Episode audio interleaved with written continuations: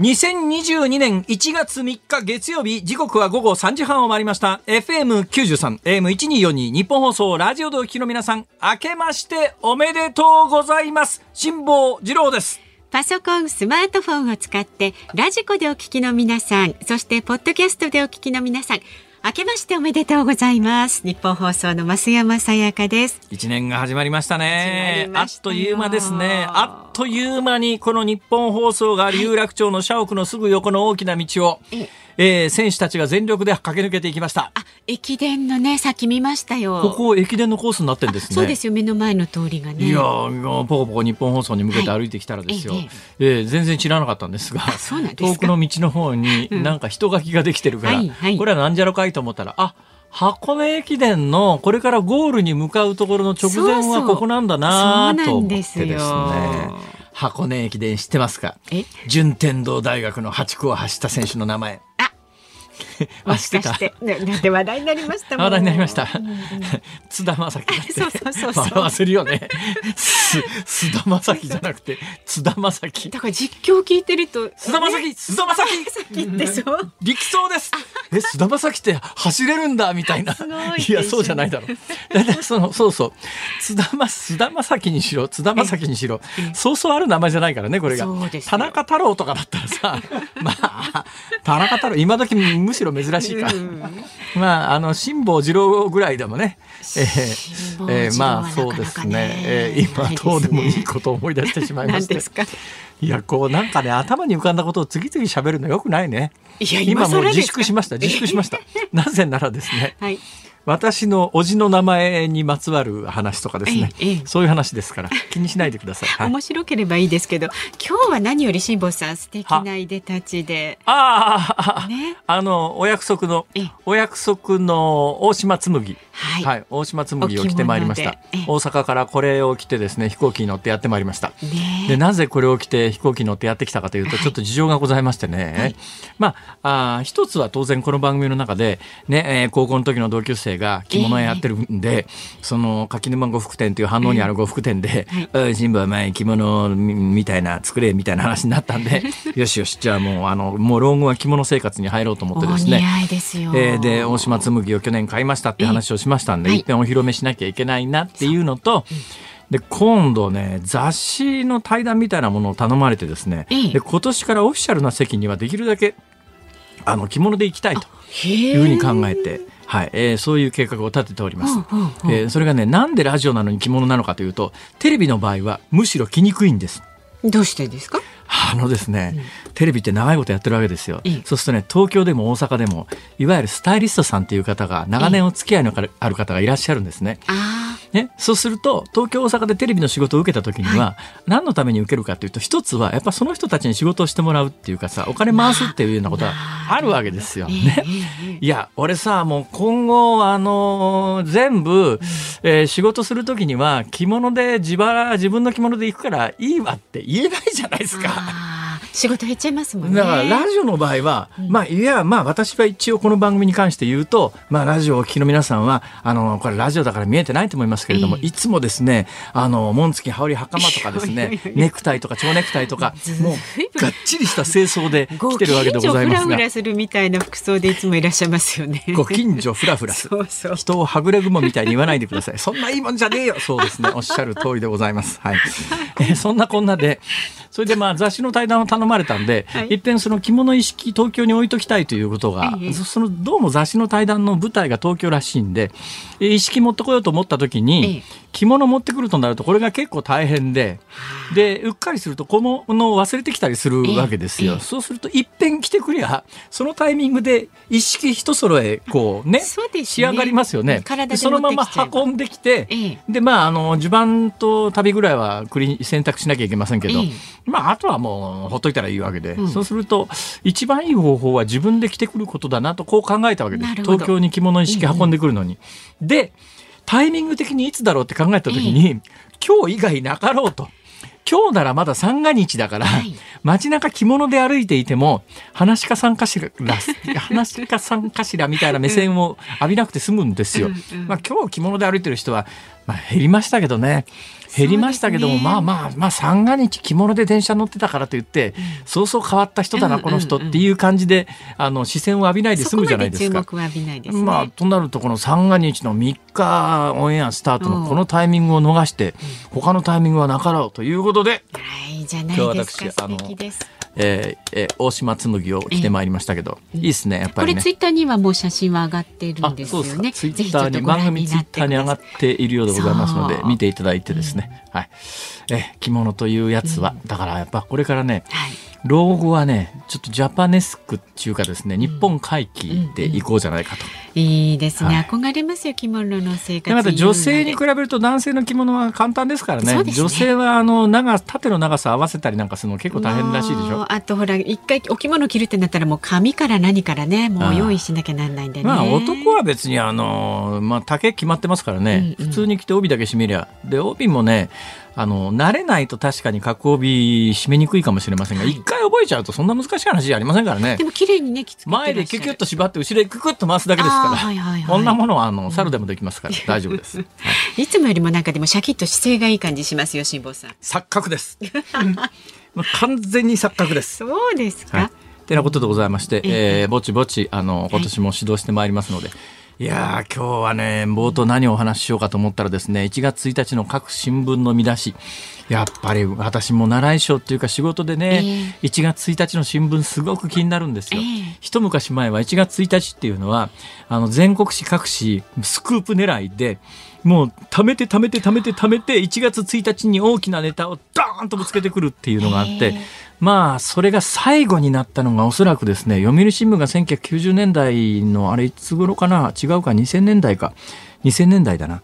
地下鉄サリンの後ですよ、はい、えー、地下鉄サリンが起きたのは1995年か。じゃあ90年代ですね。うん、翌年かなんかに、1月1日の紙面で、上食い式村のオウムでサリンが検出されたっていう、まあ、いや大スクープ。はいただまあ大スクープっちゅうてもね新聞記者の皆さんには申し訳ないけれども一生懸命頑張って取材しましたなんだけど、うん、要するにまあリークネタですね、うん、警察からのリークであったり、役所からのリークであったり、はい、これを貯めといて1月1日にドーンとスクープと言って、このスクープ合戦というのを1990年代までやってたんですが、おそらくこの読売新聞の上食い式村のサリン検出が最後の大スクープだと思います。それ以降やらなくなっちゃったんですよ。なんでかっていうとネット社会になってきて、もう貯めとけないのよ。あもうね、貯めてて1月1日に大スクープって言って貯めてると年末ぐらいにネットでボーンと出たりなんかすると ぶち壊しなんでちょっとそういうリスクのあることはやめようっていう方向になったんだと思いますが昔は1月1日の新聞ってね中すごい注目で面白かったし、それなりにスクープ合戦でそういう時代があったんですが、今もそういう時代じゃありません。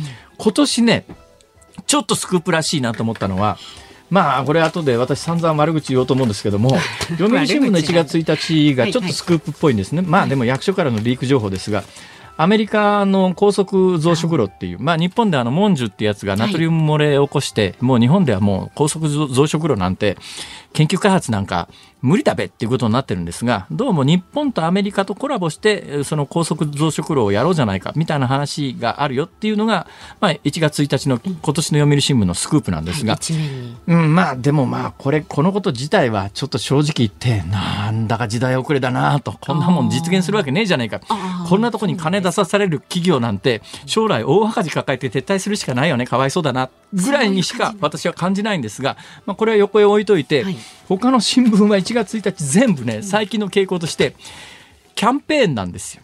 特集の1回目シリーズものの1回目、例えば産経新聞は1月1日ですね見出しが「電子暗号覇者が AI 社会制す」という見出しで、えー、第1部2030年への処方箋、うん、まあ、主権回復っていうサブ見出しが出てますけれども、まあ、これから世の中制するのは情報だっていうのの特集の1回目ですね。それで朝日新聞はですね未来予想図ともに歩もう未来のデザインプロローグって言って、うん、なんかこれも、えー、これから世の中どうなるのっていうようなことの特集の1回目ですね。毎日新聞もね、うん、やっぱりその手でねえー、これは実は毎日新聞は不思議なことにですね、1回目を年末に持ってきて1月1日が2回目なんですよ。不思議だなこれは。普通大体1月1日1回目にやるのもちょっとへそ曲がってんですね。だから年末に1回目やって1月1日が2回目っていう特集のそれもねこれ一時期一部の新聞がやってまあ当たったところもあったし外れたところもあったんですが、うん、あの新聞が流行語を作っていくっていう。で毎日新聞はどうも年末からですね「おしんと」っていう言葉を作りたいみたいです。おしんと？はい。オープンソースインテリジェンスっていう英語の略だと思うんですけども。まあこれも情報ですね。情報っていうのが世界制するぞっていうような特集記事の1月1日に元日にまあ元日元旦にあのシリーズの2回目を持ってくるって私もこれ初めて見たな。こういうことあるんだ。斬新といえば斬新、はい、斬新。で日本経済新聞も1月1日の見出しが「資本主義作り直す成長の未来図1」だからシリーズものの1回目ですね。だ。からもうもうどこもシリーズものの1回目で昔みたいに1月1日の新聞を読むとなんか今まで見たことも聞いたこともないようなスクープがドーンって出てるっていう時代じゃもうないんですね。ネットの時代だから新聞ってあの特集みたいな形で自分のところの意見を前面に押し出しながらあの特徴づけていかないと、うん、まあ、いわゆるその報道みたいなものの事件報道みたいなものを中心にしていくとスピード的にもテレビにまあ当然のことながらもう勝負にならない時代だし、うん、今はもうそのテレビですらネットと戦って勝負にならない時代になりつつありますから、うん、私は40年ぐらいメディアウォッチャーみたいなものを続けてますけれども。はい急激に世の中変わりつつあるよなと、まあ、改めて今年の正月思いましたね。はい。てなことを言ってると時間がなくなってしまいますので ぼちぼち行きましょう。はい。では株と為替の値動きです。今日はね東京株式市場お休みになりますので為替相場をお伝えします。現在1ドル115円30銭付近で取引されています。さあ辛坊治郎ズームそこまで言うか。この後は大晦日からお正月三が日のニュースを振り返るズームフラッシュ。で4時台と5時台には新春スペシャルゲストということで古舘伊知郎さんをお迎えいたしましてもこの寅年にふさわしいバシッとニュースを、古舘さん、はい、だってさ、うん、古舘さんってさ、うん紅白歌合戦の司会を3回もやってる人だよ。そうですよ。そうですよ。ね、はっきり言ってね、はい、財産だってね、うんうん、3桁億円は持ってると思うんだよね。そんな懐感情してます。に言うなって。怒られちゃうね。もうね、ってね、いらっしゃるそうすると、そうすると、この番組に来て喋ろうっていう、ええ、あの、モチベーションの中に、金銭なんてものは、コンマ1%もないんだよね。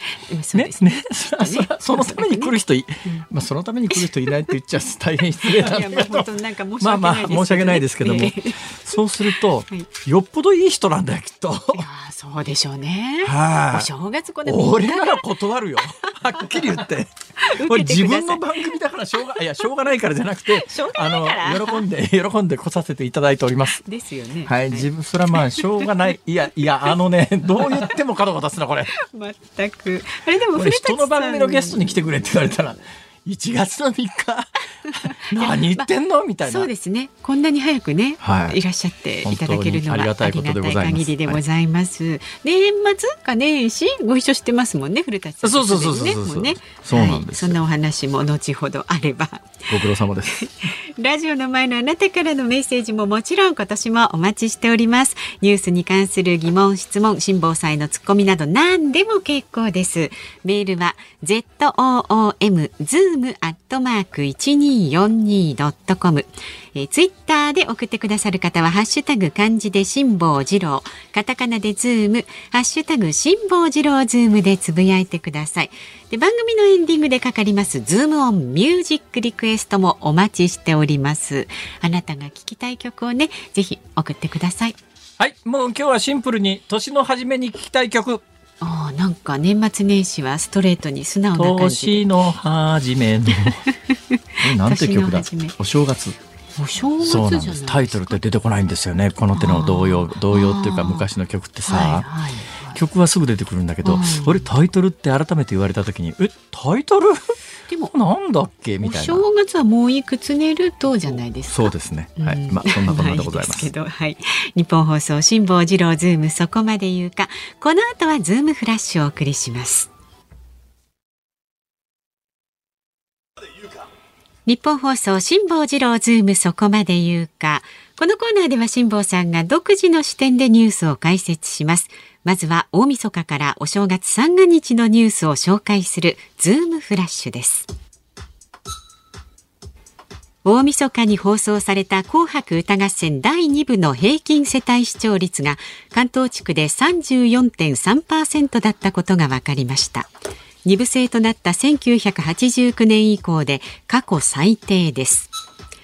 生まれ変わったらやってみたい憧れの職業を16歳から60歳の男女4000人に答えてもらった調査で生まれた時からデジデジタルが身近な Z 世代と呼ばれる若者は YouTuber が21.9%で最も多かったことが分かりました。一方51歳から60歳のバブル世代のトップは公務員でした。アメリカのバイデン大統領が31日、ロシアのプーチン大統領との電話会談で、ウクライナを侵攻した場合は厳しい制裁や NATO 軍の増強など重い代償を払うことになると警告したことを明らかにしました。日本や中国、韓国、ASEAN などが参加する RCEP 地域的な包括的経済連携が1月1日に発行しました。日本にとっては TPP に並ぶ大型の経済の枠組みで中国や韓国とは初めて結ぶ経済連携協定になります。岸田総理大臣が1日付で年頭書簡を発表しました。厳しさを増す国際情勢については外交安全保障の巧みな舵取りと安定政権の確立がますます求められているとしたほか憲法改正については本年の大きなテーマだとして国民的議論の喚起に意欲を示しました。EU ヨーロッパ連合の行政を担うヨーロッパ委員会が1日原発を天然ガスとともにグリーンな投資先として認定する方針を発表しました。1970年代から80年代にペンネーム T 形成として韓国の民主化運動弾圧の実態を月刊誌世界の連載で告発した東京女子大学元教授のミン・ミョンガンさんが1日脳梗塞のためソウル近郊の病院で亡くなりました。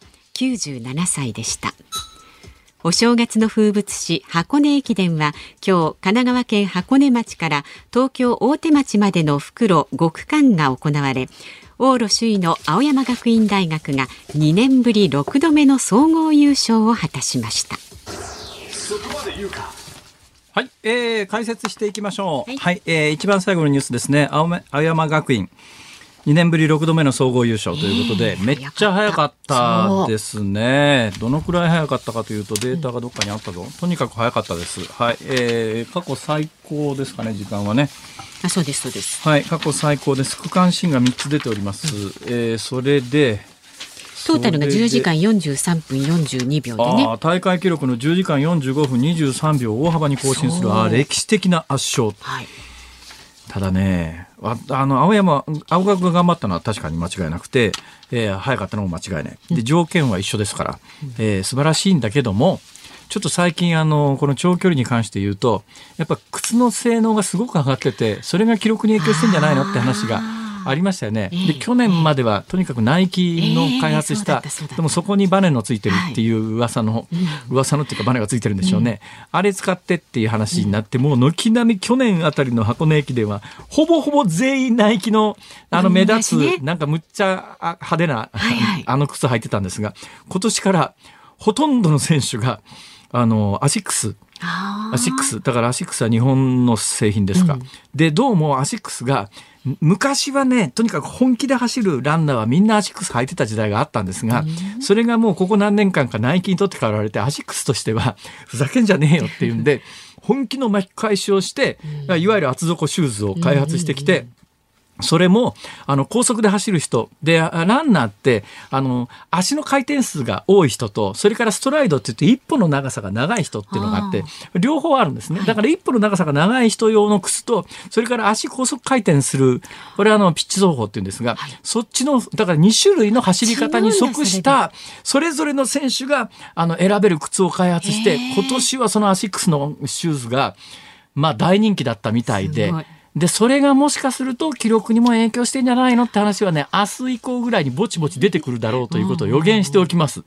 そうするとね、いつか話題になるのは、それ結局そこが熱くなって、反発力がぐっとこう着地した時に靴折り曲がるよね、うん。折り曲がるのをはい。靴の力でバンと伸ばすわけですよ、うん。だから要するに靴の中にバネが入ってるのと同じことになるわけです。でだから今回青学が頑張れたって言ってるつもりはありませんよ。というのはみんな条件同じだから、みんなが入ってるわけだからその中で相対的に強いわけだから、それは青学頑張ったに決まってるわけで、うん。うん素晴らしいねって話なんだけど、ただ全体的にペースが速くなってるのはそれの影響があるんじゃないの？って言ったらこの靴底にバネを仕込むという技は一番最初に開発して発表したのはドクター中松さんだよ。あのジャンピングシューズだよ要するに。本当ですね。だから今私ね、そのあたりの、きっと今ね、詳細は、ない。ここまでは OK とか、反発ケースがどこ、どこぐらいまで OK とかっていうのがあるんだと思いますよ、決まりとしては。そうじゃなかったら、みんながジャンピングシューズみたいな、バネ履いてぴょんぴょん走り出したら、すげえ、磁石100キロ出ちゃうみたいな、今度からヘルメットかぶって走らないと危ないんじゃないみたいなことになりかねないんじゃないのという。あるんでしょうね。はい、それは規定は当然あるとは思いますがそんな、あの、私は、まああの、素人ながら見ていて、ぼんやりとした恐怖を覚える、箱根駅伝ではありました。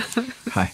そんなこと考えながら見てるやつ少ないだろうね。そうですね。はい、えーそれからですね、いろいろ言いたいことありますね。ああ、TK 生さんですか。PK 生。ただね、あのまあ、確かに韓国のあの軍政の、まあ、非民主的な、ね、あのやり方をだんあの告発したのは、あのまあ、それ自体は別にあの否定しないし評価するんだけど、でも同じ時代にその韓国の北側にあった北朝鮮って、その韓国が行っていた人権侵害とは次元の違うとてつもない人権侵害を行っていたのに、そっち側に全く目をつぶって韓国の側だけをこうこの時代言い続けてた人たちが韓国にも日本にもたくさんいるんだけど、やっぱその人たちはやっぱり歴史的に当時の北朝鮮に対するスタンスはそれでよかったのかということはどっかで反省してもらわなきゃいけないなっていう気は私はしております。えーでヨーロッパ委員会が原発をお天然ガスとともにクリーグリーンな投資先として認定すると、これ大論争があったんですがあのどういうことかというと、はい。やっぱりヨーロッパの危機感で言うと原発に対する将来的な危機感よりも2050年ぐらいまでにとにかく短期的目標として二酸化炭素を減らさないと地球温暖化がえらいことになるぞっていう危機感の方がはるかに大きいので、え EU の中でもかなり論争はあった。だからあのフランスみたいに原発中心の国であるとかドイツみたいにもう原発やめちゃうっていうところとかものすごく温度差あったんだけれども、まあ、二酸化炭素を削減するという方向性が今のところあのとにかく短期的な目標としては、えー勝っているということの、まあ、一つの調査であります。はい。さて、えー Z 世代の話なんですが、ぜ生まれ変わったらやってみたい職業。これ私、これものすごくこのアンケート調査で違和感を覚えたのが、生まれ変わったらやってみたい憧れの職業について、16歳から60歳の男女4000人に聞きましたなんだけど、ええ16歳に生まれ変わったらやってみたい憧れの職業聞いてどうすんだよ。生まれ変わらずにやれよ、それね。今からやれよっていうことですよね。それはまあ確かに60、70歳以上に聞きましたらならわかるけどさ、ね60歳までにしか聞いてないわけだよ。だったら生まれ変わらなくたってさ、今今からやればいいじゃんって話で。このアンケートの趣旨がよくわからないのとそれと前々から去年ぐらいから Z 世代って盛んに言われ出してるわけですよ。Z 世代って、まあ16歳から25歳ぐらいまでかな、今で言うと。そうですね。だからまあデジタルが当たり前になってから生まれた人たちのことを Z 世代って言うんだけど、すごい違和感あるんですよ。なんでですか？次の世代どうやって名付けるんだよ。ああ、後がないみたいなね。ねエラリック・イーの推理小説だって X の悲劇 Y の悲劇 Z の悲劇で終わっちゃったわけで もさうちょっとねそうそう Z 世代がまあ分かるよだから Z 世代の次の世代 A 世代に戻すのか？どうなんでしょうかね。これこれ Z 世代名付けたやつ責任取れよこれ誰に向かって怒ってんだわよ本当ですね。闇雲なに怒らどないでください。今年もお届けしてまいりまはいす、よろしくお願いします。1月3日月曜日時刻は午後4時を回りました明けましておめでとうございます辛坊治郎です明けましておめでとうございます。日本放送の増山さやかです。2022年最初の辛坊治郎ズームそこまで言うかご意見ご紹介しますありがとう。ございますツイッターかな？っていただいています。スナチャーさん。男性の着物姿素敵です。辛坊さん、CA さんにモテました？どあ。うでした？あ全く接点なかったっすね。あなんでだろう？そうすか？目線すら交わさなかったですね。満席だったんですよ。やっぱり。はい、ね、それで今日大騒動がありましてね、ええ、私がいつも使っている一番安いところの駐車場が満杯、はい、でその隣にあるそこよりも1時間100円高い駐車場が満杯、あ、あれ大変じゃないですか？結局、はい、一番高い空港駐車場に入れざるを得なくなって。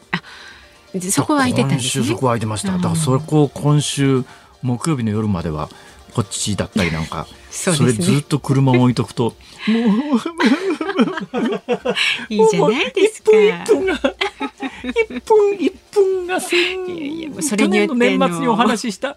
電話相談のあの時間でなんだっけあれ？ナビダイヤル。ナビダイヤルそうそう、はいはい、ナビダイヤル状態に駐車場が今なっておりますから、うん、すげえドキドキしてんだなこれが。経済回していきましょうよちょっと、ね、そうですね。わ、はい、かりました、はい、それからメールもいただいています。横浜市浜野秀才家さん確かにお正月に着物を着た人を見ること少なくなりましたが車のお飾りも見なくなりましたよね。ああ、車のお飾り、そういえば見なくなりましたね。玄関先はまだまだ一応残ってますし、年末にあのスーパーに行くと、うん、あの正月の飾りを一番目立つレジの近所かなんかで大量にワゴンに乗せて売ってたりなんかしますから、ね、あれ結構買う人いるんじゃないかと思いますが、うん、でもね、つくづく思いました。はい、あの1月1日に近所のショッピングセンターが開いたんで、まあ散歩がてら行ってみたんですよ。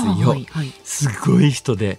で私らの記憶で言うと子供の頃1月1日はまあ大抵の職業全部休み。お休みでした、ね、デパートですら空いてなかったですからデパートの初売りもまあ3日が2日になりそして2日が元日になりなんだけれども、うん、元日に開いてる店なんか、うん、私子供の時にあのグリーンストアっていうおもちゃ屋が一軒開いてただけですよ。開いてたんですそのグリーンストアっていうおもちゃ屋はですね、おもちゃ屋さんはですね、はいえー、プラモデルを扱ってるもんですから、うん、だから元日にお年玉もらうと全速力でそのグリーンストアっていうところに行ってプラモデルを買うというのが毎年の恒例行事だったんですが。えーああのグリーンストアそういえばあどうなってんのかなと思って太平洋横断終わった後のふるさと回帰特集の中で行ってみました。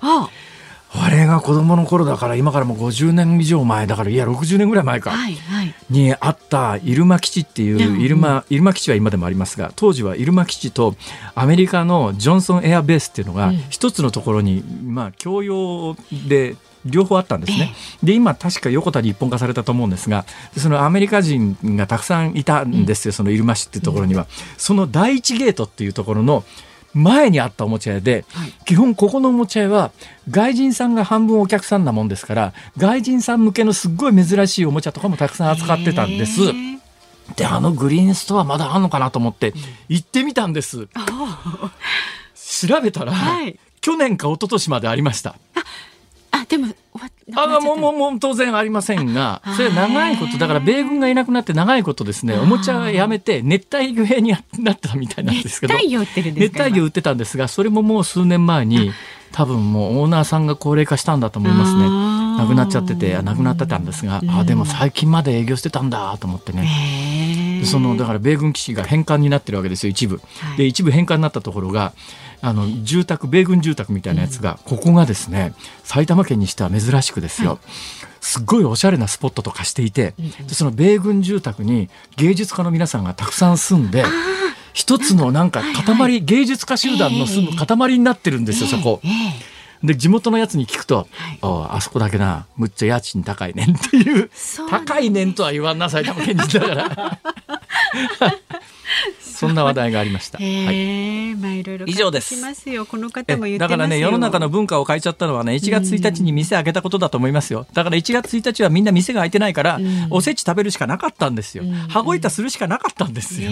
ところが1月1日から店開いてますから、まあ別にそんな買いだめしとかなくたってもう1月1日店開くしみたいなことで、それでね日本の文化がどんどんと廃れていくので、私は残りの人生は日本文化最高のために頑張ろうと。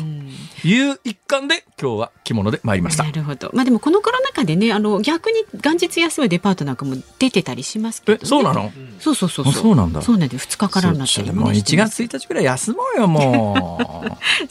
まだまだご意見お待ちしております。メールは ZOOM zoom アットマーク 1242.com ツイッターはハッシュタグ漢字で辛抱二郎カタカナで1月1日といえば さっきちょっとうっかり歌った曲ありましたよね。もうい。くつ寝るとお正月ではない方の曲ですね。えー、っとなんだっけ？年の初めの試しとてあのこの歌のタイトルは何かというと一月一日？1月1日と書いてなんか一月一日。みたいな読み方をするらしいです、ということが判明いたしました。はい、はいご報告です。ツイッターはハッシュタグ辛坊治郎ズームでつぶやいてください。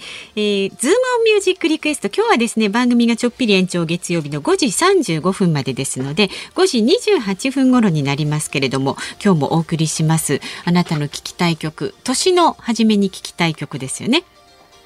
ね。はい、えー、年の初めに聞きたい曲。はい、お待ち一月一日。あじゃあそれもありで、はい、お待ちしております。はい、さあこの後は4時台と5時台にねご登場してもらいます。新春スペシャルゲスト古舘一郎さんと一緒にお送りしていきます。日本放送がお送りしています。辛坊治郎ズームそこまで言うかここからの時間は新春スペシャルゲストのこの方と一緒にお送りしていきます。フリーアナウンサーの古舘一郎さんです。明けましておめでとうございます。おめでとうございます。本年もよろしくお願いします1月3日から申し訳ない本当に。いやいやもう喜んでまいりました。心から感謝をいたします、ちなみに今どちらにお住まいですか？どの辺ですか？東京の世田谷。世田谷ですか、世田谷ですよ。世田谷。世田谷中ってもなんかずいぶん広いらしいですね。世田谷広いですよね。世田谷って言っても、まあ、あの場所特定されるようなところではないらしいですね。あの、まあ、つまりね、芸能人の方に場所聞くの、すごい、すごい、私昔、そうなんです。私昔ですね、何も考えずに、あるタレントさんに、どちらの方にお住まいですかって聞いたら、すげえ勢いで怒られて、そういうことをね、あの、オンエアで人に言わすもんじゃないって、いやいや、だ私、その細かい住所まで教えてほしくなくて、単なる会話で23区ぐらいで十分だったんだけど、すっげえ怒られてですね、本人からも周りからも。それ聞いちゃいけないんだ東京じゃあその人には何聞いても怒る人でしょどっちかっていうと。だってそこだけ痛いところついたわけじゃないわけだから多分ああ、確かにそういう傾向はありましたね。じゃない 俺、だんだん具体的な名前を言ってしまいそうになそこまで言うかにタイトルに合わせんだったら言うしかない。言えません、言えません、言えませんよ。そんな言えませんよ。言えませんよ。それ言わない方がいいですね。そんな。で、俺言っときますけど、世田谷には住んでますけども、ええ、そこそこの家ですけど、何百億も持ってませんからね。あれそんなんだったら。冒頭からお聞きでした？ちゃんともうつぶさに。これああいうのはこう聞いてるんだけど多滅すが滅ぐらいな感じで聞いてましたからね。楽しくてしょうがないから。失礼しました。いやでもねでもねじゃあ古舘さん、はい、あのぶっちゃけ言うと、はい、まあぶっちゃけ言うとまああの帯じゃないですかゴールデンの、はい、ゴールデンの帯ってあでもあ、ホーステのことですか？そうそう、はい、古舘さんはあれか、事務所の社長もやってるから、事務所経営になって、一旦事務所に入るから。事務所は会長も社長もいるんです。え、そうなんですで、そういう人たちに、私は恵まれて、育てられて生きてきてるんです。だから名前は古舘プロジェクトと古舘がついてるだけの話ですから、そういう意味では、周りに支えられておりますので。他にタレントさんいらっしゃるんですか？あの、長野智子とか、松尾隆って元キッチュって言いましたけど。キッチュさん。はい。だから結構こう、いるんですよ。だいぶみんな古くなってきましたけど。で、若い人も入ってるんですよ。だから私はもう事務所に全部管理してもらってますから、私一人が独り占めするようなタイプではないんですよ。ちなみに、その自分が、うん、あの、いわゆるギャランティーというやつがあるじゃないですか、はい、自分の出てる番組のギャラがいくらかみたいなものは一応聞かされるわけですか？全然。いや、本来聞くべきだし、ええ、しっかりやるべきなんだけど、そういうところからいけないんだけど、こう、どっちかと逃げて、え、お願いしますって感じで、わかるわ。なんかめんどくさいですよね。めんどくさいんですよ。そこに入っていくと自分は向いてないみたいな逃げがあるんですよ。だから全部お願いしちゃって。だから関西の人って何本もらってんだかってこう結構聞く聞くじゃないですか。俺、こうしてやってる最中に宮根君がと一緒になって、誰えっと、赤江玉緒ちゃんの披露宴で一緒になって、その後二人だけでずっと飲み行ったんですけど、彼に2回聞かれたんですよ。何本もらってんでっか、ホーストでって。なんか随分人のうち懐に入ってきやがる野郎だなと思って。だけど、関西の人ってあんまり抵抗ないですね。もう、もう普通にね、今日、いい天気でんなと同じぐらい。そうですよね。もう、だから、あの、答えを期待してるところもあるし、うん、でも別に必ずしも正確な答えを要求してるわけでもないんですよ。そうなんですよ。だから東京の人間はそういうところが気取りに取られるんだなと思った。僕は正確に聞かれてんだなと思っちゃったんですね。だから、ようやく分かってきました。いや、私だからね、うん、あの、6歳から埼玉県に住んで、大学卒業するまで埼玉にいて、はい、だけど家庭内は関西だから、うん、まあ、両方の文化、ね、いや、まあ、あの、埼玉弁と関西弁のバイリンガルだったりするわけですよ。そうすると、まあ、両方の感覚分かるんだけど、やっぱ東京の感覚、ちょっと違うな、関西とっていうことはありますよね。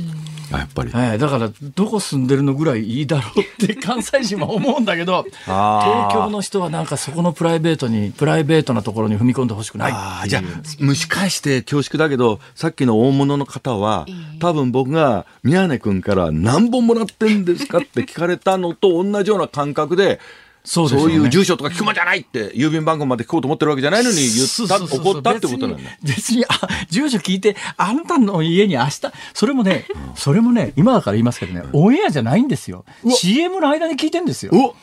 CM の間に聞いてんだから、誰もテレビ見てる人聞いてるわけじゃないのに、それでも怒ったんです。うわ、それすごい。誰？今言いそうになった。せっかくのね、今日は大島紬ですからね。そんなに無謀なこと言う必要もないですね、考えてみたら。古舘さん、あの、立教ですよね。あ、大学は。はい、大学立教。高校大学立教。立教って、なんで立教だったんですか？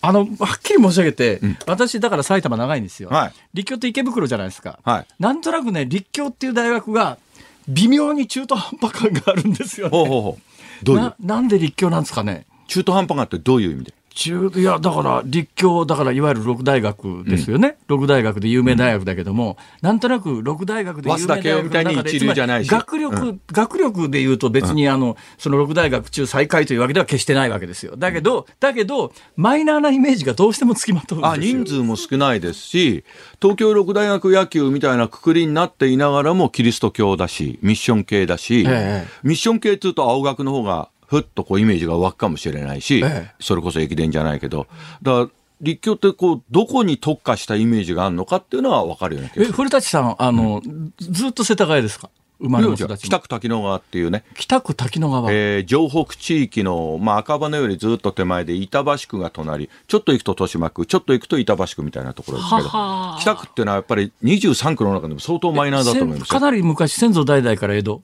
いや、違う。どこもともと古舘さん。古舘何を調べてる面白くないんだよ。だって父親は佐賀県ですね。いやいやいや、母親は尼崎ですね。古舘一郎という人間にすごい興味があるんですよ。あ、そうなんだ。どうしてこういう人が、ね。ファミリーヒストリーのスタッフかと思います。いや、本当に、本当に、だから古舘一郎、東京人、生まれた時から東京人なんですか？だから僕はたまたま東京の下町で生まれ育ってるわけですよ。はあ、だからあの池袋の立教も近いわけですよ。高校は立教高校ってのは埼玉の式に高校から立教高校ですか、はいはい高校から立教高校って、え、古舘さん何年生まれでしたっけ？えー、昭和52年、あ、昭和29年。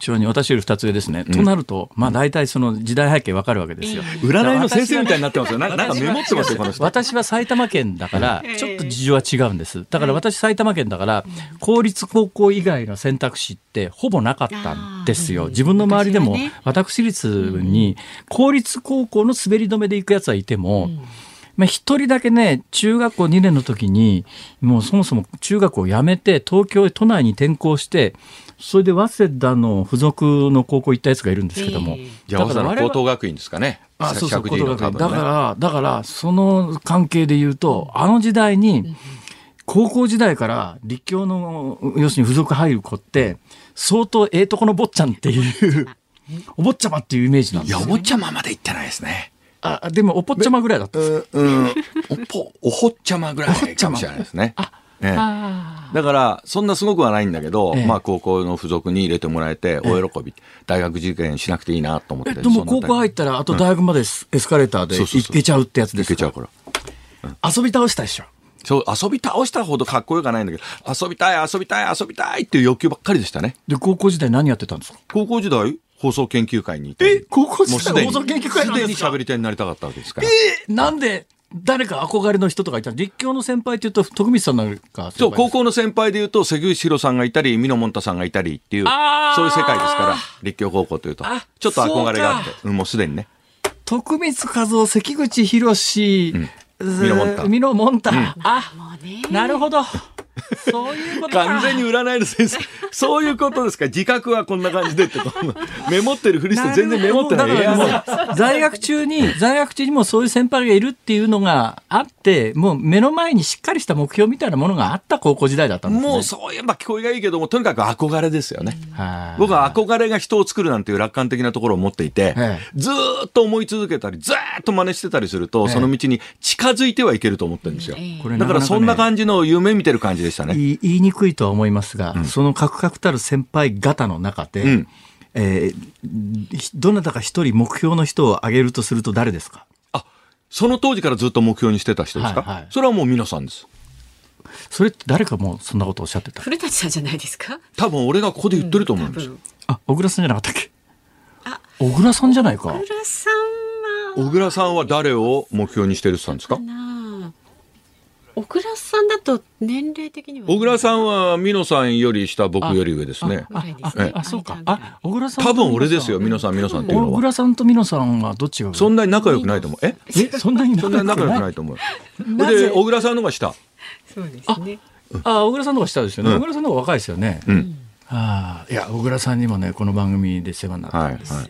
そうだってピンチヒッターでやってたり白くさんだったりね、はい、うんそうそうそうそう。方にお世話になって。あでねしくじっちゃったんです。なんでしくじっちゃったの？これちょっとねオンエアで言えないんですけどしくじっちゃったことえさっきの大物に続いてこれも言えない話？まあちょっと言いにくいんですね。今日は紬の下にいろいろたもとに隠してますよいろいろえななんでしくじあそれななんですか？筋を通さなかったんですか、うん、俺の。まあもうそれそれもあるんですけどね、それ以上にですね、うん、小倉さん番組を引退されるたタイミングで、はいはい、出たでしょその時にそうなんですよ。で二人でなんか対談スペシャル対談みたいなやつたその時ですね、うん。しくじったんですよ。これはもう親に乗ってないから、ね、あれなんですし、うん、その本人もさすがにあれだけの大物になるとね、ええ、嫌な顔しないですよ。明らかに俺、まあ間違えたと思ったんだけど、うん、明らかに間違えたんだけど、その時に、うん、あ、この人さすがだなと思ったのは、一切もう明らかに心の中でこのバカ野郎って思ってるはずなのに言わない。あこの人すげえわと思った。うわ。言わないゆえに表情すら不快そうな表情しないだけ変えなかったけど余計に感じたわけです、ね、すごいのはすごいのは、これ以上私にその話題を続けさせないようにピシャッと止めたんですよ、うんうん、ピシャッと止めたんです。あこの技すげえと思ったんですつまり、あのね、しゃ聞きたくもないし、喋らしたくもない時に、その話聞きたくないからっていうのが一番直裁じゃないですか。うん、そうじゃなくて、すごい絡めてからなんだけど、うん、その一言聞いた瞬間に私もバカじゃありませんから、あこの話題はここから先ダメなんだわっていう、そう、この先触れない方がいいよねっていう、なんかこの辺りの、やっぱ東京の喋り手って、大阪の、まあ、宮根っちとか私みたいに、あの、なんか好きなこと言い倒して あの、暴走芸みたいなもので、仕事してきた人間と違う、やっぱ東京の芸能界で生きていくっていうことは、大変なことなんだなと、ふっと思った。なんか今、の話聞いてて非常にあそういうとこあるなって思った、うん、さっきのねなんぼもらってんでっかにびっくりしたじゃないけど違うんだよねだから感覚が。違う違う。今のはちょっとあそうかもしんないと思ったでもそれも CM の間。いや、それは、ね、それは VTR 回ってました。回ってる時回ってました。当然、まあ、オンエアされませんでしたけど、ね、されなかった、はい。オンエアに反映されないところで人を怒らせるんだね。辛坊さんは。不思議だね。なんだろう、これ。これも技？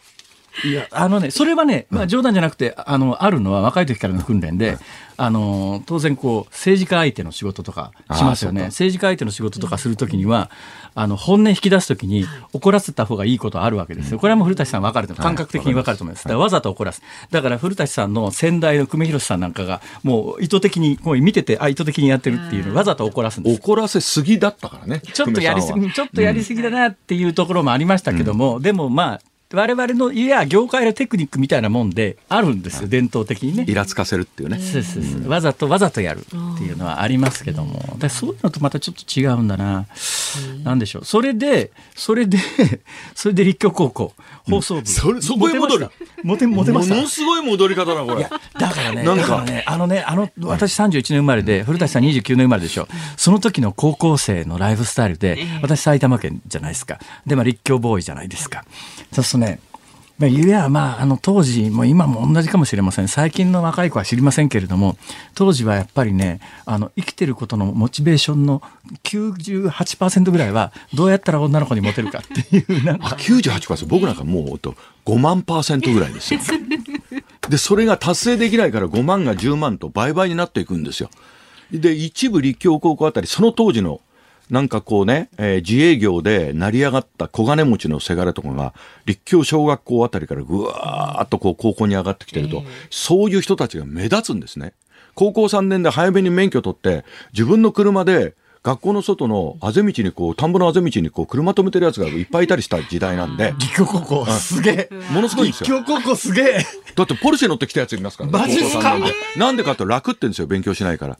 小学校からの持ち上げて。1年2年楽ってますから、そこで合流して本当は先輩なんですよ。そうすると運転免許証立派に持ってますから、外車で来たりするんですよ。そういうことか。免免許取れる年齢になってるわけだ。俺なんかそういうで派手でモテてる風の人の。楽ってるって今何かと思ったら落第してるってことですね。で、そこでこうくっついてって、お尻に金魚の風みたいにくっついてって、池袋までずっと川越街道をポルシェで送ってもらうっていうことだけでも喜びだから。爪の赤を煎じて飲んでるみたいな気持ちで。いや、だからね、私らみたいに埼玉県公立高校組と、やっぱり立教高校組みたいなのとの間には、もう深くて暗い川どころじゃないですか。そんな、そうやってまた人を怒らせるのか。社会階層としてね全然別次元のところが。そんなことはないでしょ。そう腹立つわ。人のこと眠りある聞いて腹立つわけ？いやいやそうだったんだ。綺麗なお召し物のくせに本当にもう。この前だってもう橋本徹さんとね、喧嘩バトルやって、もう、本当激しかったですね、まあ、素晴らしい意見を言い合ってるからこそ入れないっていうのも正直ありましたけど、真ん中に佇んでんですよ、俺が。俺なんかね、七福神のなんか石仏だから石仏みたいな。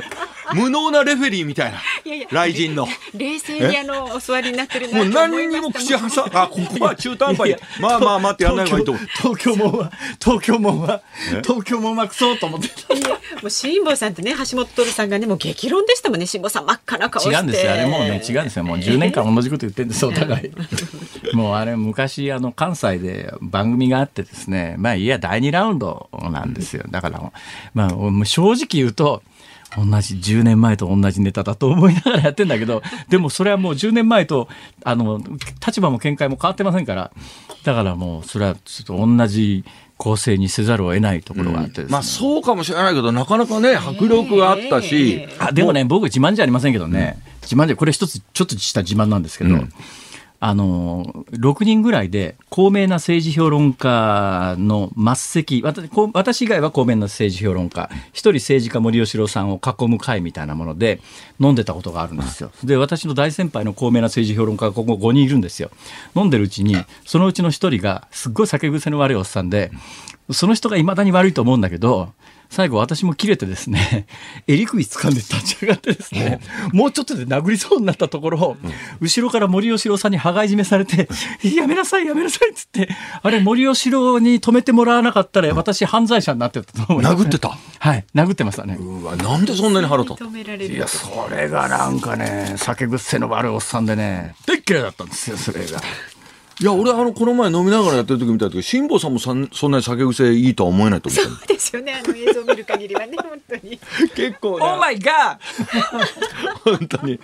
本当ですよ。えー、この後今日は古舘さんには、えー、5時台まで付き合っていただきます。はい。一旦僕は普通の、普通のゲストはですね、うん、これ4時半で退席していただくんですが、うん、今日は古舘さんに来ていただきましたので、うん、もうあのー、最後まで付き合っていただくということで。いやいや、それは嬉しいんだけど、額面通り受け取っていいんですか？それ喜んでいいんですか？もちろんそうです。いや、嬉しい。でも退席させられるのも日からしいね。だって、古舘一郎だよ。ね今更ね。だからもう、せっかくですから、ちょっと。立教高校だよ。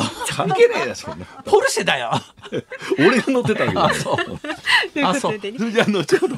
この後もお付き合いいただきます。よろしくお願いいたします。はい。日本放送ズームそこまで言うかここからまた古舘一郎さんよろしくお願いします。もう出たり入ったりはもう鳩時計の鳩かっつうの 私は。本当に。でも喋りたいから必ず出てくるんでこうやって。いやいやありがとうございます。で俺があの退席してる時のこう二人のしっとりとしたねこのいろんな話聞いてると聞きやすくて俺がいない方がいいなと思ったんだけど やっぱり喋りたいから出てきてしまう。いやいやいやそんなんとんでもない。もうよろしくお願いします、はい、ではじゃあ話題をいきますかズームを。するのはこちらの話題です、はい NHK の紅白歌合戦司会者の肩書きから赤組白組が消える。2年ぶりに観客ありでの開催となった紅白歌合戦ですが今年から司会者の肩書きにちょっとした変化がありました。去年までは赤組司会のや白組司会のという自己紹介がおなじみでしたが今年から赤組も赤組も白組も分け隔てなく応援する中立の立場となり紹介の仕方も司会の〇〇ですという感じになりました。NHK の担当プロデューサーによりますとこれまでは対立構造を煽る司会の構造だった。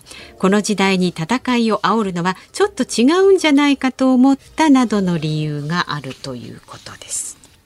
古舘一郎さんは紅白歌合戦の司会を3年？3年。はい。やっぱりねあの日本のアナウンサーの仕事の頂点は間違いなく紅白の司会ですよね。昔はそうだったかもしれませんねいやそれはやっぱりね「紅白」の司会って、まあ、私なんか若い時からずっと冗談で、将来の目標は「紅白」の司会って言ってこれあの受けを狙うという。でそのぐらいな、まあ、ポジションですよ。実際に来てあそこで、ね、当時って視聴率が「紅白歌合戦」のピーク時の視聴率って80%もあるんですよ。橋幸夫吉永小百合さんの「いつでも夢を」紅白でありながらもちゃんと男女で歌ってます。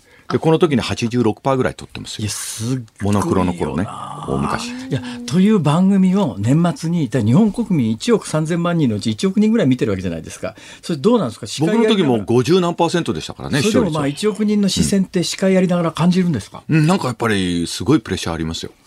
でもこう楽しいですよ。まず見そらっていっちゃうような。あまあそういう事件もありましたけど、ね、俺は言わなかったけど、ええ、やっぱりあんまりこう緊張の度合いがなるとああいう気持ちはわかるね。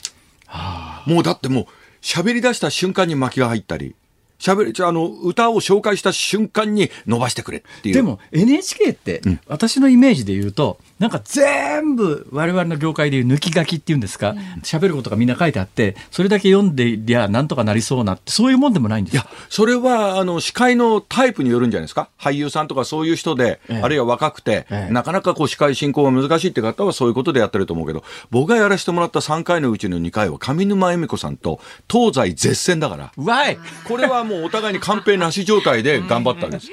ああそうですね。上沼さんなんかカンペなんか書いたって無駄ですよね。うん、全然そういうことじゃ、もう自分の喋りがあるじゃない。だから僕も一生懸命もうそれと同じで、なしで頑張りました。なるほど。要するに東の頂点と西の頂点が、紅白歌合戦で年の最後に出てくるっていう、そういう構成だったんですね。まあそういうコンセプトだったと思いますね。だけど今回のなんか僕なんかね、さっきの話に戻すと、ちょっとやるせない気持ちになっちゃって、で、司会はこの3人でやりますみたいな、白組司会とか赤組司会って言わなくなるとか、これジェンダーフリーとかいろいろ考えるんだけど、それはおかしいなと僕は思ってて、はい、基本的に紅白歌合戦っていうのは昔からそういう合戦っつってたわけで、ね、えー、戦いのパロディをやってたわけで、えー、で、GHQ が入ってきて、この日本放送の横の本部にね、えー、GHQ が入ってきて、合戦というのはよろしくないから第二次世界大戦後に、戦後、やめろって言われて、紅白歌試合みたいな名前に変えさせられて、それから GHQ が引き上げてから今度はまた合戦というふうに変えたんですよ。戻したんですよ。そういう歴史があってずっとやってるから、僕はこのジェンダーフリーをもっともっと目指していかなきゃいけないっていうこの時勢を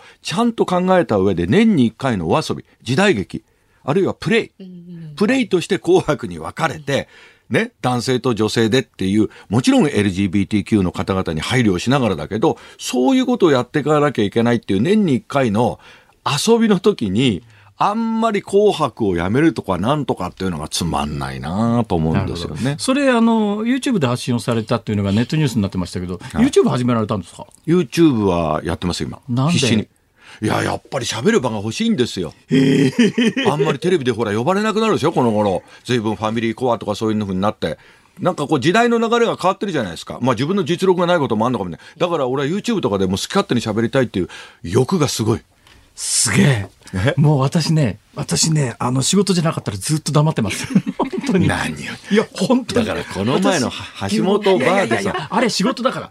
仕事じゃなかったら本当に黙ってますよ。彼はね、あの、鍋谷君っていう構成作家なんですけど、はい、割と普段一緒にいるんですけど、はい、ほとんど喋らない私を知ってますよね、うん、きっと。あ、そうなんだ。もう今日ほとんど喋んないですね。で、仕事だからっていうのはもう仕事だってオンになるともういきなりモードが変わるんですか仕事の、だからね、それで言うとどうなんだろう。うん、あの、古舘さんの、私が聞く限り、専任者の、前任者の、久米さんなんかも普段あんまり喋らないって聞いたことがあるんですけど、どうなんですかね？少なくともニューステーションをやってた頃は、孤独をかこつというか、普段喋ってなかったでしょうね。はい、うん、そういうところはあったと思いますね。でも、もともとは僕は推測するにおしゃべりだったと思うんですよ。ザ・ベスト10やったり、そういうことをやってたり、土曜ワイドとかね、TBS のラジオで一世を風靡した人だから、僕なんかも辛坊さんのちょっと驚きだけど俺辛坊さん俺と同じでのべつ真っ赤なし喋ってんのかなと思った。いやいや僕ね基本喋らないですね。本当ね不気味なぐらい喋んないですよ。でオンになると着火すんの？いや着火もしてないんですよ。無理やり喋んないと商商売にならないいやでももともとアナウンサー目指してアナウンサーになったんだから。全然そうじゃないんですよ。え？私全くそんな気なかったんですよ。あれ、この話しませんでしたっけ？いや、ちゃんと聞いてない。流れでアナウンサーになっちゃっただけ。間違いなんですよ。私、間違いでなっちゃったんです。よかったね、間違って。だってこんだけ喋れる人なんだから。本当に間違えたんですよ。私、なんでこう、僕の商売入っちゃったかっていうとですね、うん、私、大学卒業するときに、まあ、古舘さんと違うのは、うん、まあ、いわゆる埼玉県の公立高校組で、ね、社会の底辺に、からこう来て、大学行って、まあ、大学ギリ出してもらって、大学卒業したら働かなきゃいけないっていう、ものすごいプレッシャーがあって、就職試験に一生かけるぐらいな、当時の学生ってみんなそう、ね、当時、青互いもなくて、ギリギリから活動を始めるだから大学4年の10月1日が就職試験の開始日だったんですよ、うん、大学4年の10月1日に住友商事行って、うん、ここで内々定もらったんですよ。で、それが、だけどそれ、それで一発勝負だから、不安だからしょうがないから公務員試験受けて、うん、夏に、あの、地方公務員試験の、それはもう、ペーパーテストだけだから、はい、それでまあ、地方公務員になるか、住友商事に行くか、悩んでる時に、12月ぐらいに、フジテレビでリポーター司会者募集って張り紙があって、うん、1日受験生に1000円くれるっていう張り紙だったんですよ。で、友達もみんな、あの、就職試験で誰もいないんで、麻雀やるやつもいないから、一人でやることないから、これ行って1000円もらおうと思って行って、そしたら当時ね、山川千秋さんっていう有名なニュースキャスターがいたんですけど、はいはい、その人が第一次選考の時の選考者ですよ。うん、それであの、大学名と名前言ってくださいって言われて、うん、あの、大学名と名前言ったら、もうそれでいいですから帰ってくださいって言われて、帰ったもう第一次温泉そんなもんですよね。これで1000円は得だなと思って家帰ったら、翌日も来いっていう連絡が来たから、翌日行ったんですよ。そしたら次ね、20秒ぐらいの原稿を読まされるから、それで終わりですよ。それでまた1000円もらって帰ってきたんです。毎回1000円くれたんだ。毎回1000円くれん。それで、そしたら、その日も電話かかってきて、明日も来いって。で、次行ったらなんかフリートークみたいなことで、うん、7次選考まで行って、最後3人まで残ったんですよ。だって全くど素人なのに、うん、アナウンサーの勉強してない。全く失礼してないです、うん、で最後3人残ったんだけど役員面接で1人受かってあと2人落ちたんです、うん、ほんで落ちたんでもう、ああ、落ちたから、住所行くか、埼玉県庁行くか、どうしようかなと迷ってたら、うん、突然読売テレビから電話かかってきて、うん、君、あの、富士受けて落ちたそうだけども、うちの試験受けに来ないか？って、大学4年の12月に、読売テレビから電話かかってきたんです。12月か、もうずれてんな。うん。はい。だからもう、あと、卒業するまで3か月しかないわけですよ。それで交通費出るっていうから、それで大阪まで受けに行ったら、受かったんで、この仕事始めたんだけど、っていう、そういうじゃあ、交通費と1000円ずつ2回くれたフジテレビとか、そういう偶然が重なってたまたまアナウンサーに導かれたんであって。交通費で大阪まで行った理由、最大の理由はですね、うんすいません、あの、飛行機で行っていいですか？僕飛行機乗ったことないんですよって。いいですよ、飛行機で来てください。あの、領収書取ってきてくださいねって払いますからって。って言わなかったんですよ。領収書いりますかって聞いたら、領収書いりませんと。で、あの、飛行機代はいくらいくらだから、それで生産しますから、現金渡しますから、飛行機で来てくださいって言われたんです。領収書はって言って、領収書いりませんって言うから、透明の高速バスで行ったんですよ。うわそれは知恵が働くというかせこいっていうかどっち？両方。い。やいいんです。私古舘さんにその「紅白」の話とジェンダーいやいやだめだ。いや今のは興味深い。でもねスター誕生で友達があの願書出して頑張ってで付き添いで行ったら私が入ったと同じでどっか潜在的に喋り手になりたかったんじゃないの？全くないですね。であでもね、まあ、言われてみりゃ確かにね小学校の5年生6年生の時に、放送部にいたことは間違いない。やっぱり違うんですよ。この小学校5年生の6年生の放送部は、学校側が指定して、もうクラスの中でお前とお前放送委員だからなって言って、あの、お昼ご飯の給食の時の学校放送やるんです。うんいや、だからさ、やっぱり素養があった。大体フジテレビと読売で全然系列違うのに、やっぱり最終面接まで行って有望なやつが落ちたけどっていう情報がいくわけでしょ、今時のネット一発の時代じゃないのに。だから当時はね、だから今個人情報が厳しくなってそのことできませんけど、当時はすっとんとんだったんですよ、受験情報。だから、やっぱあった。もうやめろって。うわ、だね。こっから面白くする自信があったんだけどそうなんですよ。お時間いや、まだ5時台あります。あ、5時台。また引っ込むの俺。すみませんが、出たり入ったりでよろしくお願いいたします。ちょっとまた暇な時来てください。ニッポン放送辛坊治郎ズームそこまで言うかをポッドキャストでお聞きのあなたいつもありがとうございます。増山さやかです。お聞きの内容はポッドキャスト用に編集されたものです。辛坊治郎ズームそこまで言うかはラジオの FM93 AM1242 に加えてラジコでもお聞きいただけます。ラジオラジコではポッドキャスト版にはないコンテンツが盛りだくさん。アトムさん吉田由紀ちゃんの中継企画。さらに辛坊さんが「夕刊フジ」の気になる記事を解説するコーナー。そして辛坊さんが聴きたい曲をお送りする「ズームオンミュージックリクエストなどポッドキャストでは聞けないあんなことやこんなことがいっぱいです。ポッドキャストを聞いた後はぜひラジオラジコで辛坊治郎ズームそこまで言うかをお楽しみください。1月3日月曜日時刻は午後5時を回りました。明けましておめでとうございます。辛坊治郎です。明けましておめでとうございます。ニッポン放送の増山さやかです。辛坊治郎ズームそこまで言うか。ズームオンミュージックリクエストのご紹介です、はい、はい、まずは神奈川県鎌倉市の匿名希望さんですね。ほうほう。あの年の初め聞きたい歌ね今日はね、はいはい。年の初めお正月と言ったら寅さんですよね。というわけで渥美清さんの男はつらいよをリクエストします。寅さんね。まあね寅さん映画風切りは大体正月ですか、うんうん、そうでした、そういう時代がありました。はい。それから神奈川県新年早々スマホが壊れたさあらま。それは気の毒な。大変ですね、えー、辛坊さんえー、年の初めの試しとての歌のタイトルはね一月一日です。昔は新春隠し芸大会で必ず新春隠し芸大会。隠し芸大会の歌ですよ、えー、坂正明さん。そうそうそうそう。坂井正明さん。あのテーブルクロスピーってやってあのがそのまま残るっていう。あったあったね、ええ、それから千葉県市川市のピーナッツさん。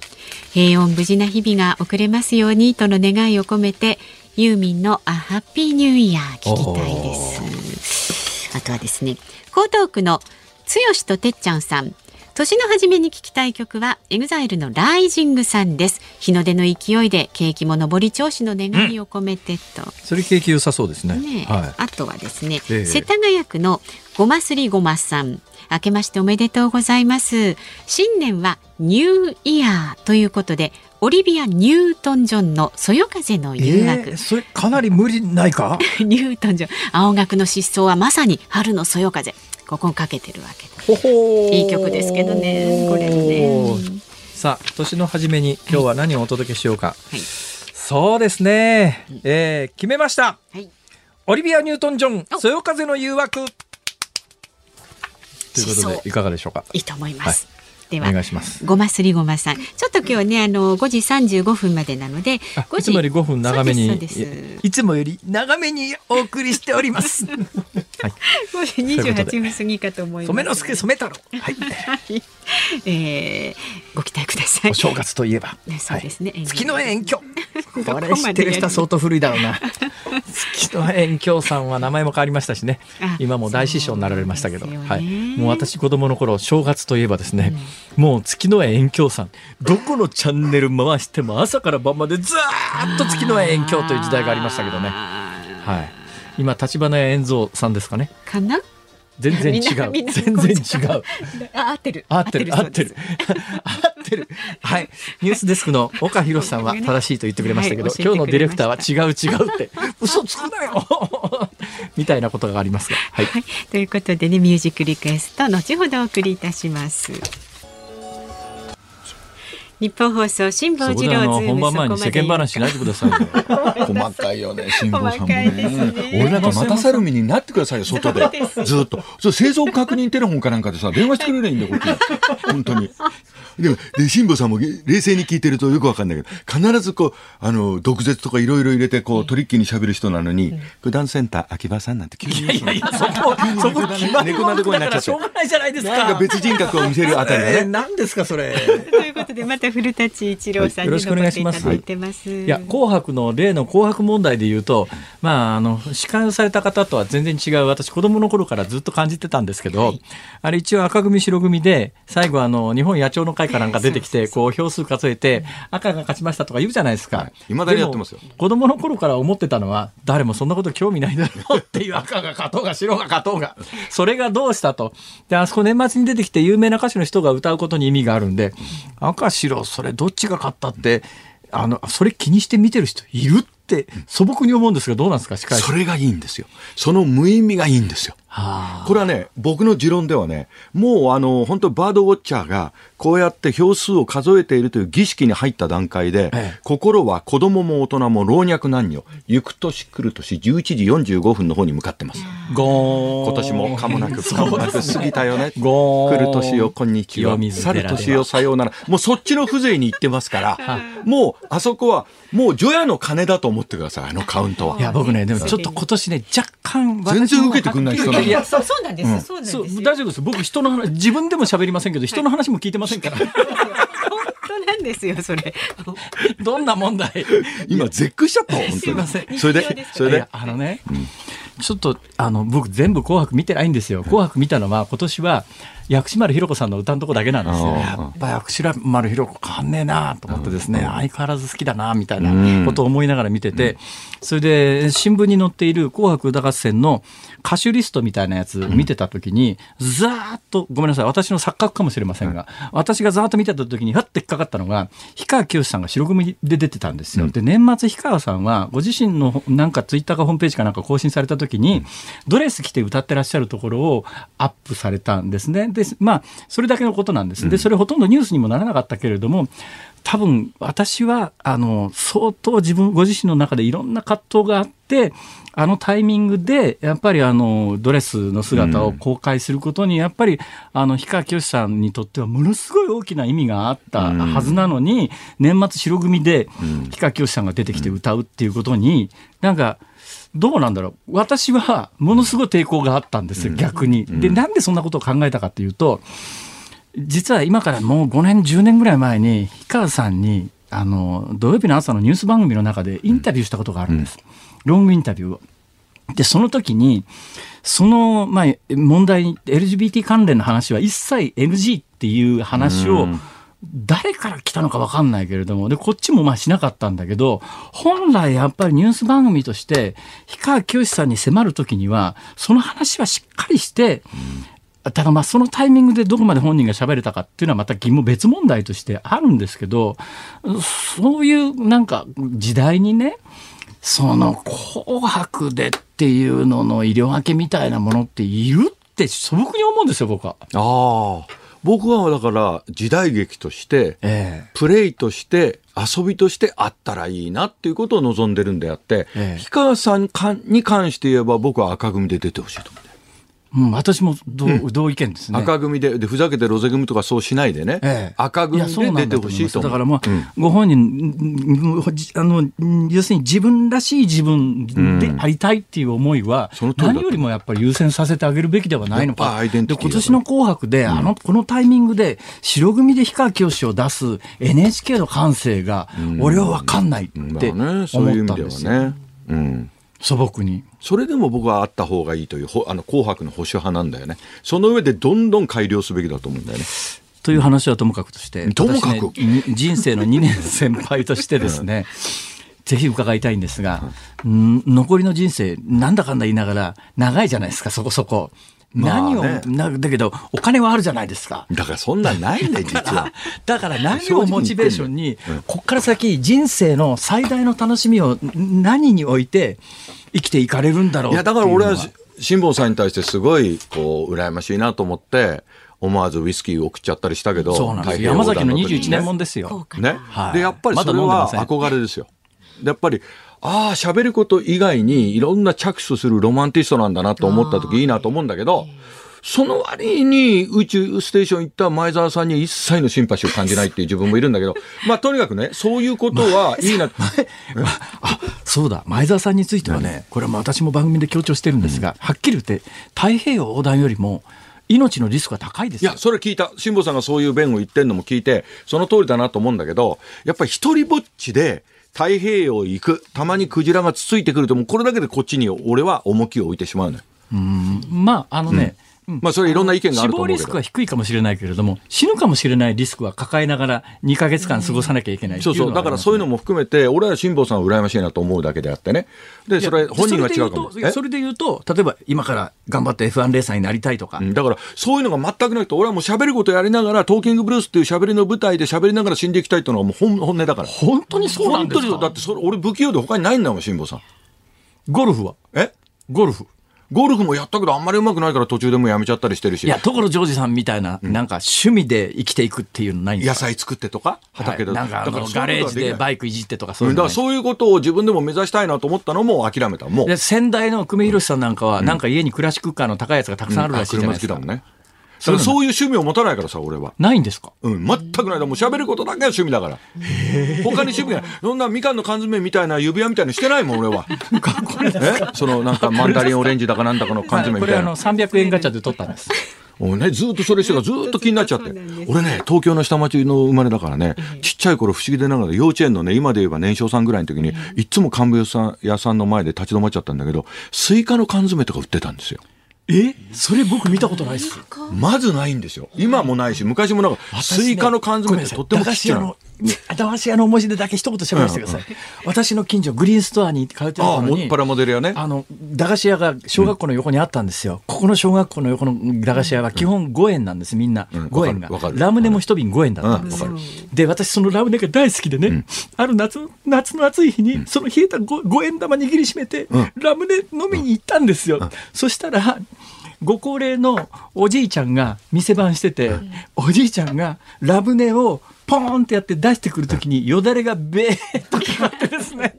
俺は生涯ラムネって言うとあの時のおじいちゃんが 俺が買ったラムネの上によだれこぼしてるところが俺がまざまざと蘇って俺が PTSD になって俺はラムネがいまだに飲めないんだいやだそこはもっと鷹揚にさ やっぱり発泡性とさよだれに親和性あるんだから。ないよそれ。ね？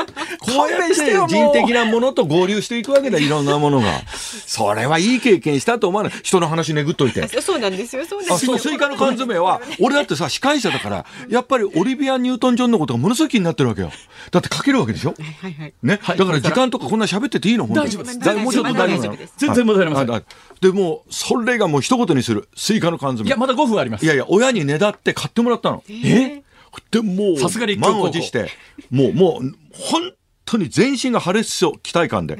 いや桃や白桃や黄桃やいろんなものの缶詰はちっちゃい頃食べたけどスイカの缶詰なんてありえないでしょ。で開けて食べたの。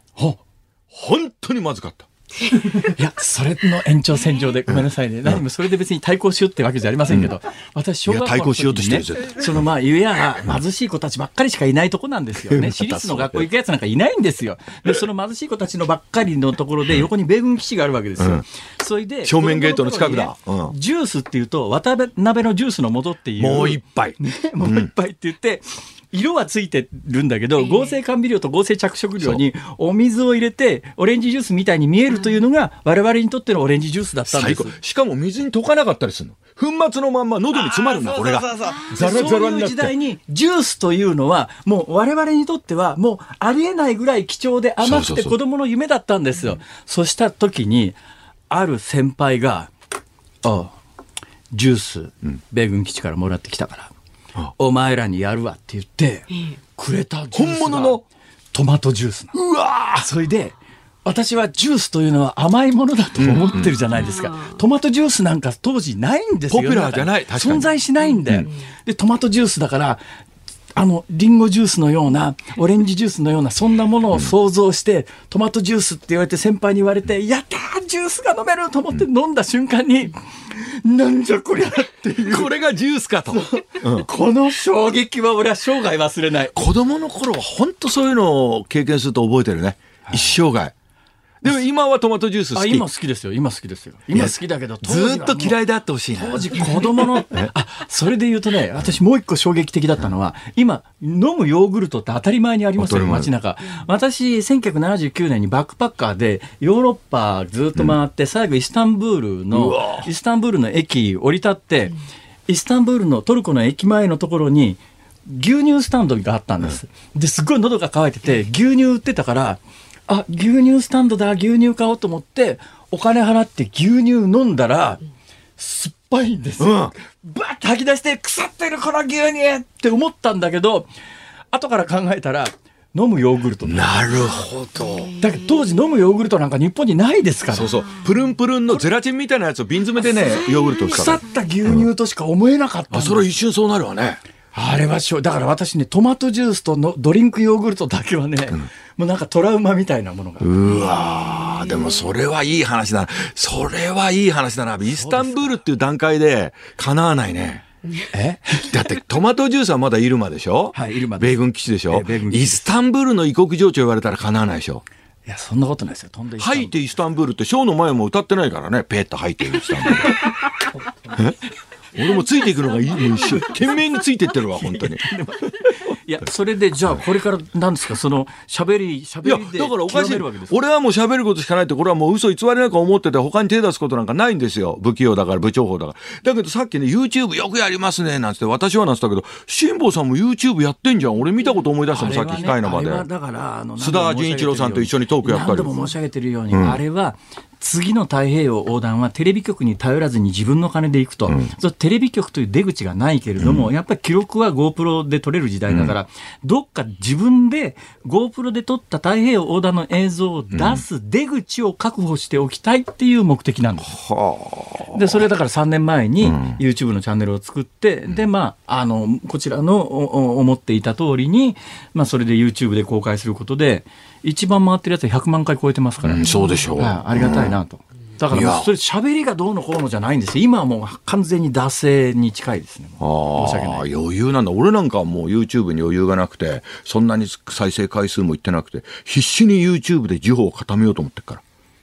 もうそればっかりだから。何のために？いや、だから喋ることが好きで、それ以外ないから。ちょっと聞いていいですか、うん、あのーそのぐらいのお金持ちになった時にだからお金持ちじゃねえってさっきから言ってんの、うん、なんかこう欲しいものがあった時に、うん、何でも買えちゃうから楽しくないでしょ。いやそんな買えないじゃないそんなの。例えば今一番欲しいもの何ですか？例えば車フェラーリとかいらないでしょ？いやもうそういうのは別に欲しくない全然。なんか欲しいもんないんですか？いやだからやっぱりそれは喋りでもっと地位を獲得したいし、YouTube で再生再生回数もっと上げたいし、トーキングブルースに満杯のお客さんでやりたいしって、そんなのばっかよ。なんか、じゃあ、お金払って買うもので欲しいものないんですか？お金払べたいとか、って買うものはあんまりそれはもうないね。あんまり、あんまり。うん、どうなんだろう。そうするとね、うん、だからある程度以上お金があると不幸だと思いますもうだんだんそれでいいってことにするわもう 金持ちってことして もうそれプライベートジェット70台持ってっから俺。プライベートヘリも7000台持ってるし。うん。もう一つの国より国家予算として持ってますからね、私、民間予算として。もうそうするわ、もう。私最近毎日ネットでですね、うん、ヘリコプターいくらするかとか見てんですよ。いや、辛坊さん買えるでしょ。いや、無理ですね、ちょっと。と無理ですね。いや、ものすごい、あの太平洋横断にはさっきの話で言えば、ものすごい大資本とか、ウォール街とか金融資本とか、パナマ文書とかそういう人たちがついてるんだよ。パナパナマ文書がついてる可能性あるよ。パナマ文書で、うん、パナマ文書で騒ぎになった時に、うん、冗談みたいな話ですけど、当時やってた大阪のローカル番組のスタッフが、昨日から一晩中ネットで検索して、辛坊さんの名前がないか調べちゃいましたよ。ないだろう。あるわけねえあるかな。違う名前で。辛坊治郎ってのは特徴的だからすぐバレるよね。これ辛坊治郎初めて子供が見た時四文字熟語に見えたりしない ガシン翔太。七肉林ガシン翔太とか、なんか、そういう感じに見える辛坊治郎。辛坊治郎。これはずるいよね。おかしいでしょ、それ。これはずるいと思ってんだ。何ですか、それは。おかしいでしょ、それ。いや、だけど、絶対なんかついてる。俺、ウォーレン・バフェットとかジョージ・ソロスとかついてんじゃないかと思う。そうなんですか。本当に。むちゃくちゃな。人を金持ちとか勝手にそうね、でっち上げてね。まあ、お二人ともお金持ちですよ。やっぱりあれなんだよね。だからやっぱりね、ちょっとこの年になって、この年になって、だけどやっぱり高校時代に埼玉県の公立高校と 立教高校とのなんかなんかね、すごい差みたいなものはね、人生の中で感じるよね、このね、喋り方がずるいんですよ。なんかこう、わずかな差異を見出して、そこに大きな分断を作り、ね、下先のトランプ大統領、大きな分断を作り、そして煽っていく、議事堂まで。で、こうやってね、やっていくんですよ。そうやってそのがポピュリズムの典型だ生まれながらのセレブみたいな。これはね、今度飲みに行ってね、本気で話し合いたい、この人と。ぜひ、本当に。で録音してきてください、それを。あの、ちょっとそれ、YouTube で流しましょう。いや、本当やろう。結構、結構面白い。や、やらせてもらえる？それ。それやりましょう、やりましょう。ちょっと、本音で、本音で2時間飲んでみた。うん。やろうよ。それで、あの、じゃあ、あの、あの、東さん？東国原さんも入れて途中であの裸になってあの股間にモザイク入れないと使えないみたいな。いや俺東さんにはちょっと気使うから二差しで飲み東さん気使うんですか？気使うなんで？いややっぱりね橋本徹さんも東さんもぱ一つ俺がやったこともない政治家っていうものをやってやっぱり県知事府知事っていうね自治体の長になったっていうだけでちょっとリスペクト感もあるしね。ちょっと気遣っちゃうから。同じアナウンサー出身とか思うとちょっと気軽にどうせ俺は埼玉県の公立高校。これわずかでこれ分断をね。これで止まらなくな格差社会だ。あのフランスの極右の党首みたいな、ね、誰がやね お時間でございます、またよろしくお願いします、ありがとうございます。ありがとうございました。ありがとうございました。新春早々すいませんでした。ありがとうございましたぜひまたお送りしているのは、ごますりごまさんのリクエストで、オリビア・ニュートン・ジョン、そよ風の誘惑でございます。えー、新春に聴きたい曲ということで、皆さんにいろいろ寄せていただいたうちの一曲でございます。いい曲ですね。えー、で、皆さんに寄せていただいたということで言うと、先ほどあの Z 世代の話題をしたところ、えー、宮城県仙台市の文太さんから情報をいただきまして、いいえー、辛坊さん Z 世代の次の言い方はアルファ世代って言うみたいですよ。アルファそうなんだ。アルファに戻る。ということはアルファベータガンマデルタっていうことで、えー、そのうちオミクロン世代というのも出てきますね。これギリシャもギリシャ文字のアルファベットですから。なんでギリシャコロナと一緒かいっていう はいそんなこんなでございますが、なんでそんな話になったかというと、はい、えー、あの人材総合サービス会社がインターネットアンケートをして。えー、16歳から25歳を Z 世代。26歳から40歳をミレニアム、ミレニアル世代。41歳から50歳を就職氷河期世代。51歳から60歳をバブル期世代と位置づけてそれぞれ1000人ずつを対象として、生まれ変わったらやってみたい憧れの職業というのを聞いたところえー、Z 世代の1位が YouTuber だったということで。その区分けに辛坊さんの世代は入ってないんですね。はい60歳。だから差別的だよね。大体生まれ変わったらって質問するならさ60以上に聞かなきゃさ、まあね、15歳から16歳から60歳って、生まれ変わらなくてもやれよっていう、ね、今から頑張って目指してくれればね。はい、えー、いうことで Z 世代の皆さん生まれ変わったらみたいなケチくさいこと言わずにやりたいことがあるならやっといた方がいいですよ。ね、えー、今日古舘一郎さんにゲストに来ていただきましたけれども、はい、やっぱりねあの高校時代に放送部ででやりたかったことをしっかり見つけて、でやりたかったことの、うん、まあ着地点として今この段階まで喋り続けてきて、さらに死ぬまで喋り続けるっていう。増山さん、我々の鏡ですね、これは。本当ですよ。鏡ですが、無理、無理、無理。同じく無理です。なんかちょっと私たちダメですね。もうちょっと。そうですね。我々ダメダメだということが分かりましたが、今年もこのダメダメコンビでやってまいりますので、どうぞ皆さん一つお付き合いください。見捨てないでください。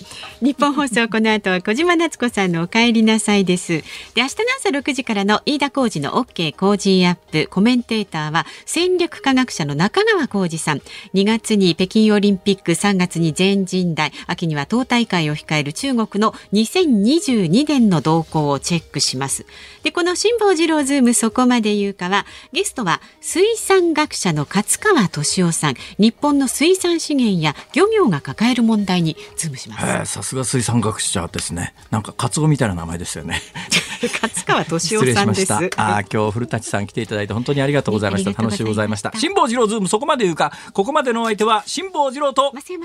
今年も聞いてちょうだい